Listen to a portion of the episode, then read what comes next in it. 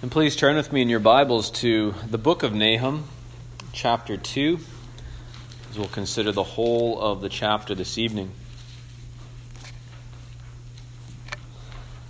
Now, as you're turning to Nahum chapter 2, I know it can take a little bit longer to find this small book.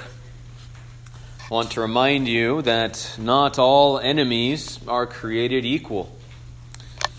Fact, you can even think about just running the trails out there in Squamish. And would you rather run into a squirrel that comes up against you on the trail, or would you rather run up against a cougar or a mountain lion? Well, I think the the choice would be pretty obvious unless you're the runner in Colorado who's able to strangle a mountain lions. Then you may want to run up against one of those so you can become uh, famous on the internet. But I think the point is simple not all enemies are created equal. Some enemies are stronger than others. However, not all enemies are even created. In fact, there is one enemy who is uncreated, and that is the Lord God of armies, or the Lord God of hosts. And when he is against you, there is no worse enemy to be had. Is God your enemy? Or I can ask it this way to use language from our text this evening Is God for you or is God against you? As a modern day reader of Nahum, in the chapter that we find ourselves in this evening, we are reminded of two basic categories of people in the world.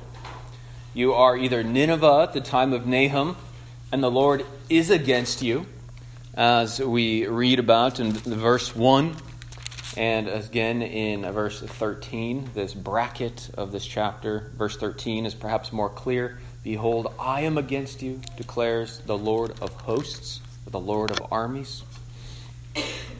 Or the second option, or second category, is that you are Israel you are of the true people of God. And that's uh, what we see emerge in verse 2 of the text we're about to read. Uh, the only mention uh, there of the people of God. And so you basically have two categories uh, that you are either one that God is against, and God is against you, the uncreated enemy is against you, or you are Israel and the Lord is for you. So I wonder how you would answer that question tonight as we begin. Is the Lord against you? Is the Lord for you? Are you unsure? Well, then listen closely to the oracle of Nahum this evening as we consider chapter 2. The scatterer has come up against you. Man the ramparts, watch the road, dress for battle, collect all your strength. For the Lord is restoring the majesty of Jacob as the majesty of Israel. For plunderers have plundered them and ruined their branches. The shield of his mighty men is red. His soldiers are clothed in scarlet. The chariots come with flashing metal on the day he musters them. The cypress spears are brandished. The chariots race madly through the streets. They rush to and fro through the squares. They gleam like torches. They dart like lightning. He remembers his officers. They stumble as they go. They hasten to the wall. The siege tower is set up. The river gates are opened. The palace melts away. Its mistress is stripped. She is carried off. Her slave girls lamenting, moaning like doves, and beating their breasts. Nineveh is like a pool whose waters run away. Halt, halt, they cry, but none turns back. Plunder the silver, plunder the gold. There is no end of the treasure or of the wealth of all precious things. Desolate, desolation and ruin. Hearts melt and knees tremble. Anguish is in all loins. All faces grow pale. Where is the lion's den, the feeding place of the young lions, where the lion and the lioness went? Where his cubs were with none to disturb. The lion tore enough for his cubs and strangled prey for his lionesses. He filled his caves with prey and his dens with torn flesh. Behold, I am against you, declares the Lord of hosts, and I will burn your chariots in smoke, and the sword shall devour your young lions. I will cut off your prey from the earth, and the voice of your messengers shall no longer be heard. Let us pray briefly together. Our Father in heaven, we come to texts like these that we just read, and we notice the ferocity and the intensity of your wrath, of your justice, and of your judgment. And so, Lord, help us to hear these sobering words uh, with open ears and with softened hearts. And let us remember the two categories of people that you are either for us or against us. And so, Lord, help us uh, to listen carefully, to heed your warnings, and to desire with all our hearts to be a people that you are for, to truly be the true Israel of God, a people of faith in you. And so, Lord, help us tonight to hear these words of warning and to receive them as such, uh, but also, Lord, uh, to receive them as words of life. We pray in Christ's name. Amen. Well, my intent tonight is for us to try to go through this chapter uh, verse by verse as much as possible. Uh, a lot in here. And so let us begin. We see the opening line is quite informative for us as we read, The scatterer has come up against you. Is here that we see the Lord expressing his opposition to Nineveh by sending the scatterer. We know that it is the Lord ultimately who is against Nineveh because that's where we ended off in chapter, excuse me, in verse 13 of chapter 2. We have that express statement of the Lord recorded for us. It is ultimately the Lord who is against Nineveh. And so, in the Lord's opposition to this city, he is sending the scatterer. The scatterer. And who is this scatterer then? Well, if we look up some of the historical records, uh, we see that in actuality, it's going to be the Medes and the Babylonians who will sack Nineveh. Uh, this coalition of these two peoples uh, under two different kings, uh, Cyaxares and Nabopolassar, in the late 7th uh, century BC, came against Nineveh and scattered her or sent her into exile. And so we have uh, this being foretold. Uh, before that actually took place, we have this being foretold by Nahum here that the scatterer has come up against you. Now, calling the invading force the scatterer is giving Nineveh the assurance that she will not be able to withstand the assault and maintain themselves as a unified uh, fighting force or as a unified people safe within the city walls. Scattering in ancient warfare um, meant uh, being defeated, uh, that it was the opposite of standing firm and fending off the advancing enemy attack.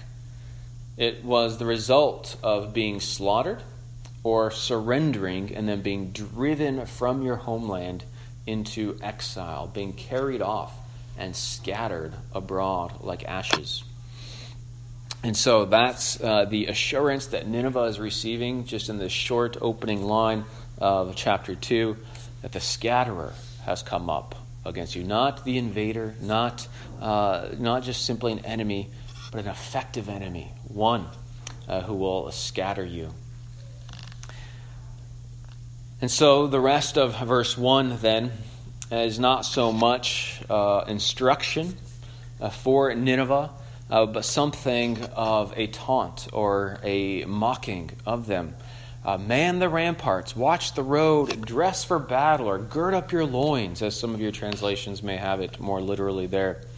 Collect all your strength. In other words, bring all you got. But the scatterer will come, and your strength, all of it, in the end, will prove useless. So, this is not instruction here in verse 1. Uh, it is a warning, uh, it is an assurance that the destruction is coming. Um, but in one sense, it's also the first assault. uh, this, this oracle in and of itself, these words being spoken. Uh, I liken it to when I was in the military and we would be um, put through a selection course, and they would try to distress us as much as they possibly could. Well, one of the ways they did that psychologically was by telling us something that they were going to do to us in the future. And then something that you had to sit and wait or think about all day long. Oh no, we messed up this morning. They said we're going to pay tonight. And then you have all day long to dwell on the fact that you're going to have to pay for your violations or pay for your misconducts. And so that's, uh, we could say, here's even the first assault is these words spoken with such assurance of their destruction, and yet it has not yet come. They will wait for it. And so we see then that uh, this is an attack not only uh, being prophesied and predicted uh, by Nahum, um, but had Nineveh received this word, uh, it, that in it of itself would have been the first psychological attack to them. Well, verse 2, then, as we move there, we see that there's a massive shift, we could say, or a massive change in the tone. Uh, no longer is Nineveh uh, being addressed directly in terms of her destruction, um, but we have really the flip side of that coin. Uh, the reason for the destruction of Nineveh, and that is here in verse 2 For the Lord is restoring the majesty of Jacob as the majesty of Israel. For plunderers have plundered them and ruined their branches. In other words, the Lord is saying, My vineyard has been plundered, my vineyard has been plucked, its fruit has been taken, its branches have been ruined. In other words, yes, I've used you to chastise my people, I've used you to punish my people in the past, but guess what? You are now being called to account for what you've done to my people. In their bloodthirst and in their greed, uh, the Lord allowed the Assyrians uh, and uh, Nineveh, of course, being the capital city of Assyria, uh, the Lord allowed the Assyrians to come against his vineyard and to break its branches uh, in a form of disciplinary action against his people.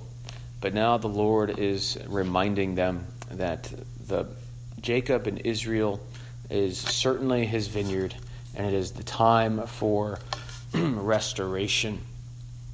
The winter months are over. Uh, restoration of majesty is at hand. And so the restoration of Israel means the destruction of all those who have troubled her. Excuse me. And so, what follows then is what we have here in verses 3 through 13. Uh, we could take this um, as one section. Uh, we are going to see unpacked before us uh, what the restoration of Israel looks like as it entails the destruction of Nineveh. And in many ways, in the language that we're going to see here, this wouldn't have been unfamiliar language to the Ninevites. Now, some details that we're going to see in this chunk of verses will concern Nineveh only. Uh, but the actions that are prophesied against them in this oracle uh, would have been actions that they would have at one time taken themselves. Nineveh, Assyria, have been very much about the same activities that are outlined for us here, as, as we will read them here and just and unpack them in just a moment. In other words, Nineveh is going to reap what they have sown. As they have treated other countries, as they have treated other people groups, as they have treated the vineyard of the Lord, God is not mocked. They will reap what they sow. Since they have sown to please themselves, they will now reap destruction. let's see then how this destruction is depicted. And as we do, it's probably put this way in your Bibles on your page but you should automatically see these shortened sentences uh, almost as if they're short and choppy. Uh, like each sentence comes while one is trying to catch his breath in the heat of battle. Uh, there's very little dialogue. In fact, there's no dialogue, uh, just a few cries, uh, as we'll see. Uh, very little talk, but very big action. In fact, this section plays out like an action film with overwhelming sounds and sights and very little spoken. And so let us jump in then, beginning with verse 3. And it is here that we see that the coming judgment upon Nineveh will bring death and destruction. I'm not going to reread every verse, so if you just want to track with me, we see in verse 3 that this death and destruction is coming to Nineveh really in the imagery that is set before them. We see that their life will be drained by the shedding of blood. In fact, blood is the main point in this verse, although it is not even mentioned. The shields are red, as we see, appearing to be stained with blood. The clothing is scarlet, appearing to be stained with much blood shed. In other words, this assaulting force that is coming against them, it's not their first rodeo. It's not the first time they've ever been in a, a bloody battle, and they have emerged victorious. And now they're coming as a fierce fighting force against Nineveh, stained with shields, stained in blood, and garments stained in blood as well. But not only is blood brought to the forefront in this verse, we also see uh, these weapons of destruction, uh, the machinery that draws blood, the metal chariots and the brandished spears, weapons of warfare, weapons of swift destruction. And then we see the chariots get extra attention as we move to verse 4. And the action moves from the coming chariots as they are charging toward the city to now the chariots within the city here in verse 4 as they race madly through the streets, they rush to and fro through the squares. So we see then that a breach has been made. Uh, no longer is Nineveh sitting uh, confidently and safely uh, behind sealed and enclosed walls. No longer does she have a, a fortress with integrity, uh, but the breach has been made. And you can just imagine the sounds then of these chariots racing through the streets, the sounds echoing off the narrow uh, street walls. And you can imagine the visuals of people running, uh, running for their lives as these chariots are darting back and forth like lightning and gleaming like torches. Imagine something like this tearing around the corner in your neighborhood. You would run and you would go and find your favorite hiding spot. But that hiding spot wouldn't last long as the scatterer remembers his officers or his foot soldiers, and they begin stumbling as they go with such haste to the wall as they themselves want to get in on the action. And so the siege tower to overcome a city wall is set up, and the officers are making haste to come and to join in the bloodshed, to clear out the houses and the hiding places that the chariots have chased people into. And then we see an important detail as we come to verse 6 that the river gates are opened. The river gates are also known as floodgates, uh, as many historians write about these, and they record uh, the histories of different cities and their downfalls. Uh, one historian records uh, the downfall of Nineveh this way. Uh, this is Diodorus Siculus. And he said that due to heavy rainfall and the rise of the rivers uh, of the Tigris and the Khosr, the floodgates were overrun and a section of the city wall dissolved enabling the Babylonians and the Medes to enter the city. It appears then that the Lord made the work even easier for the breaching armies to get into the city at the weak points of these river gates by sending forth uh, uh, an enormous amount of rain uh, to flood these gates of the city and to dissolve the wall. Well, as we see then that the, the infiltration and the penetration of the forces of the chariots of the foot soldiers, as the waters uh, have broken uh, over uh, the gates, uh, we see the uh, prophetic high definition camera now pan uh, to the palace and to the inhabitants there, the harem of women that would have been here in Nineveh. Uh, there is a variant there in verse 7. I read to you its mistress, because that's what I have uh, here in the ESV. Your translation might say something like, It is decreed, uh, she is stripped. And I think that's the right way to read it.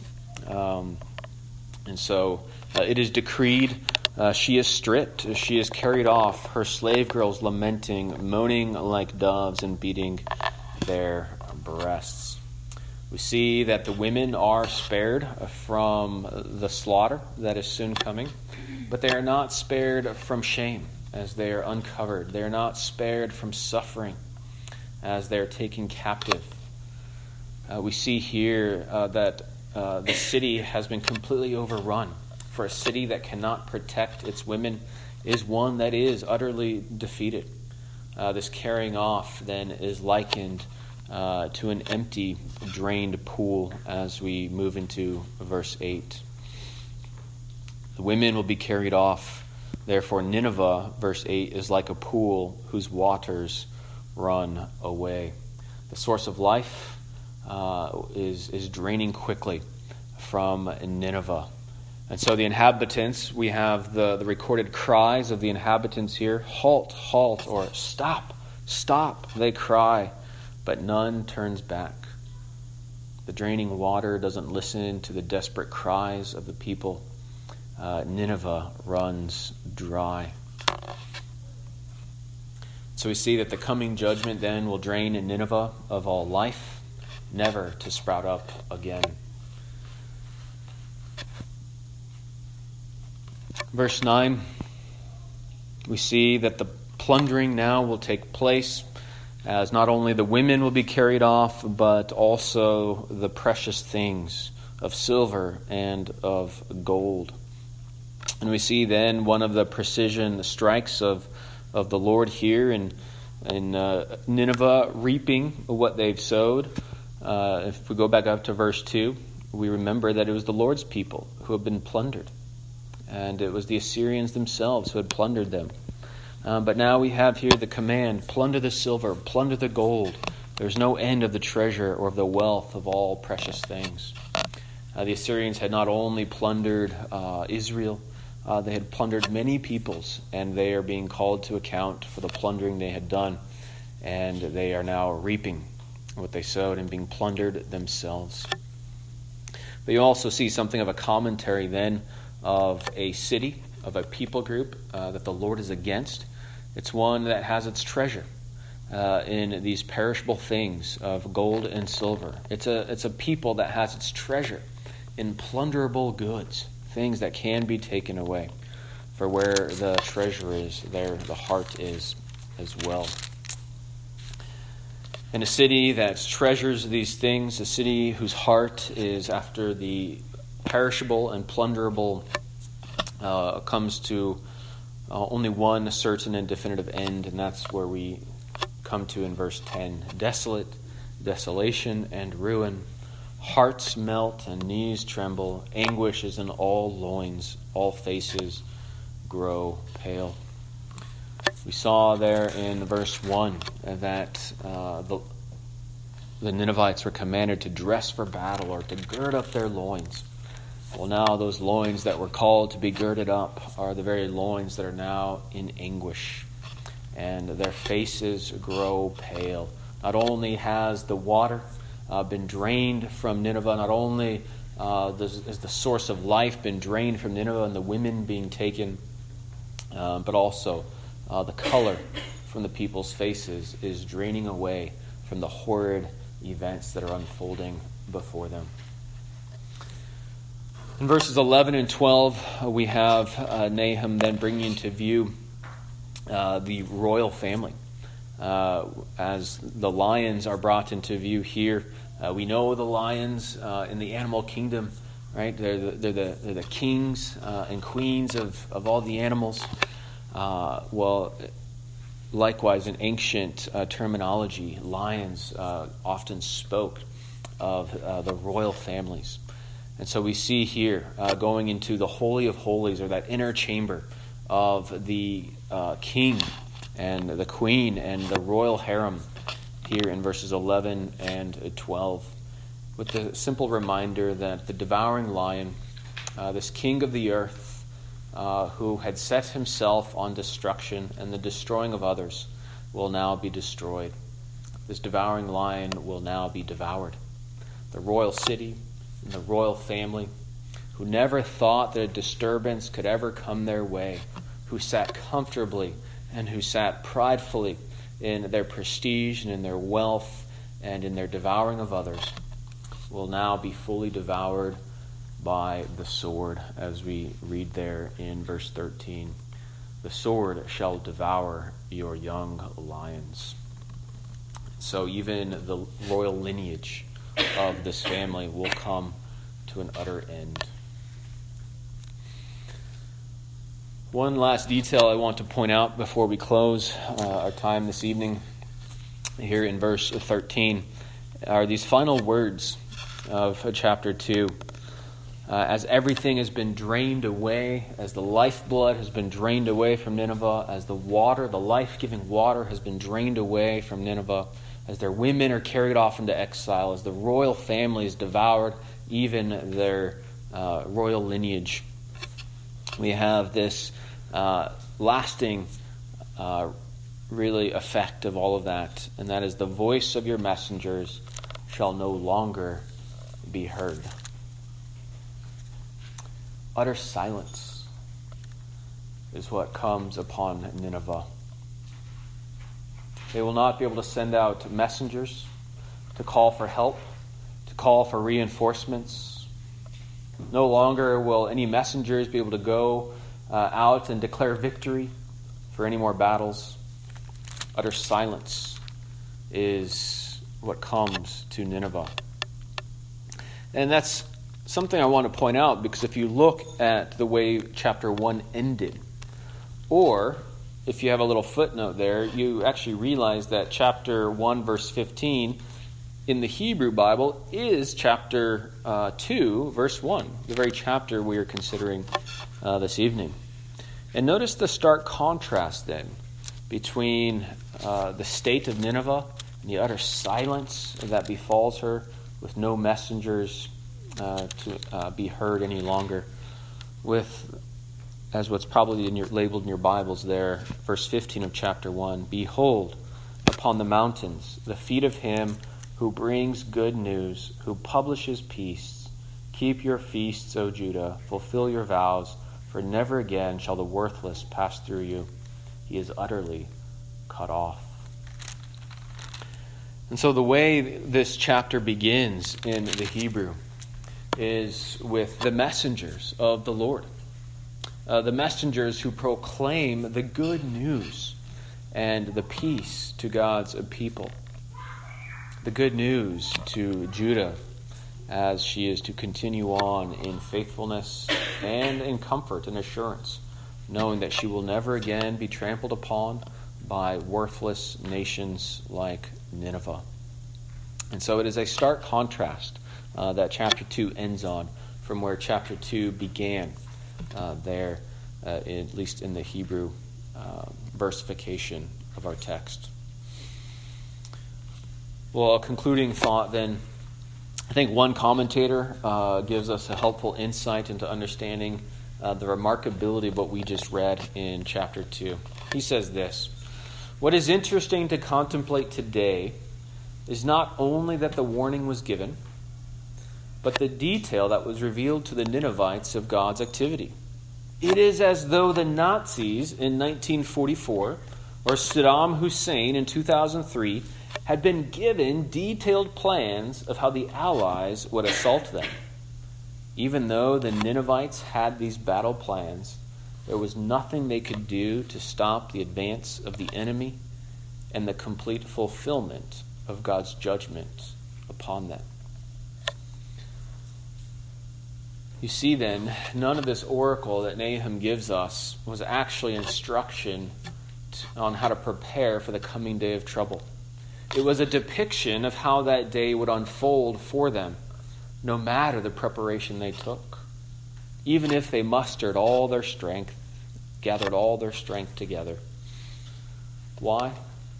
Well, because their time of repentance had passed. Time had run out for Nineveh. The clock stopped ticking for Nineveh, and the Lord was against them because they were never for him. Now, this warning is not the final warning in Scripture. As Nahum uh, warned uh, uh, Nineveh, so too Jesus warned the people of his day about the coming destruction of a different city, the city of Jerusalem. And the result was the same. Jerusalem was destroyed just as Jesus warned them. But the warning that Jesus gave was different. In his warning, he also gave them an out. When he told his people in the first century, when the Roman armies surround the walls of Jerusalem, make sure you flee to the mountains, get away from the city. Jesus gave an out, he gave a warning so that you would not succumb, or that his people would not succumb to the bitter end of death, the sword, the devouring sword of the Romans. But there will also be a final day of the Lord and a final day of judgment that Jesus has warned us about as well. Not the one in Jerusalem there in the first century, but one that will come like a thief in the night. One day, the clock will stop ticking for all of us. One day, the time of repentance will have passed. One day, the day of trouble will come. And so, all day, although the warning of Nahum that we just considered is not the last warning in Scripture, it very well could be our last warning. It could be my last warning, it could be your last warning. And the warning that we receive is not like the warning to Nineveh, for they had no out, but you and I have an out. In fact, when Jesus said to flee to the mountains to his own people, they knew they would only survive that one attack. But they also knew that if they were to survive the greater day of judgment, that they would have to flee to a different mountain, that they would have to flee to the rock, the refuge, Jesus Christ himself. And that is where we must flee tonight. That's the only safe place to flee. It's the only safe place to take refuge when that day of trouble comes. If we are to flee from the wrath of God to come, we must flee to the rock that He provides. And when that great and final day of trouble comes, if you are to be found in the stronghold of the Lord, you must take refuge in him before that day. If you have already taken refuge in him, then praise God. You can go through life with an unshakable peace and comfort and hope of knowing when the clock runs out, that the trouble that you face here on earth is the worst trouble you'll ever face. That the trouble here is only a light and momentary affliction that is incomparable to the surpassing weight of glory that awaits you. But if you haven't taken refuge in Him, then any trouble you face now on earth, when the clock runs out, will be the slightest and smallest foretaste of the crushing weight of trouble that awaits you forever. What we just read about in Nahum is only a verbal depiction of the trouble that awaits those forever who are against the Lord and to whom the Lord is against. And so, if you haven't taken refuge in the Lord, then flee to Him today in faith. May today be the day of your salvation, and you can be sure that you have fled the wrath to come before death overtakes you. For Hebrews reminds us that it is appointed for man to die once, and then comes the judgment. There are no second chances after death and death comes oftentimes without warning. So before death comes to each one of you, make sure you have fled the wrath to come. Make sure you have fled to the rock, the Lord Jesus Christ.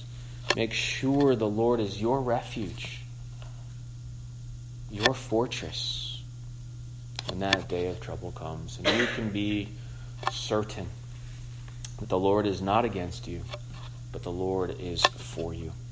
And if the Lord is for you, if the uncreated God is for you, and he is not the uncreated enemy against you, then you can be sure that nothing in all of creation can separate you from his love, and you can be sure that if God is for you, then nothing can be against you. No weapon formed, no weapon created could ever undo the protection that you have in the Lord Jesus Christ.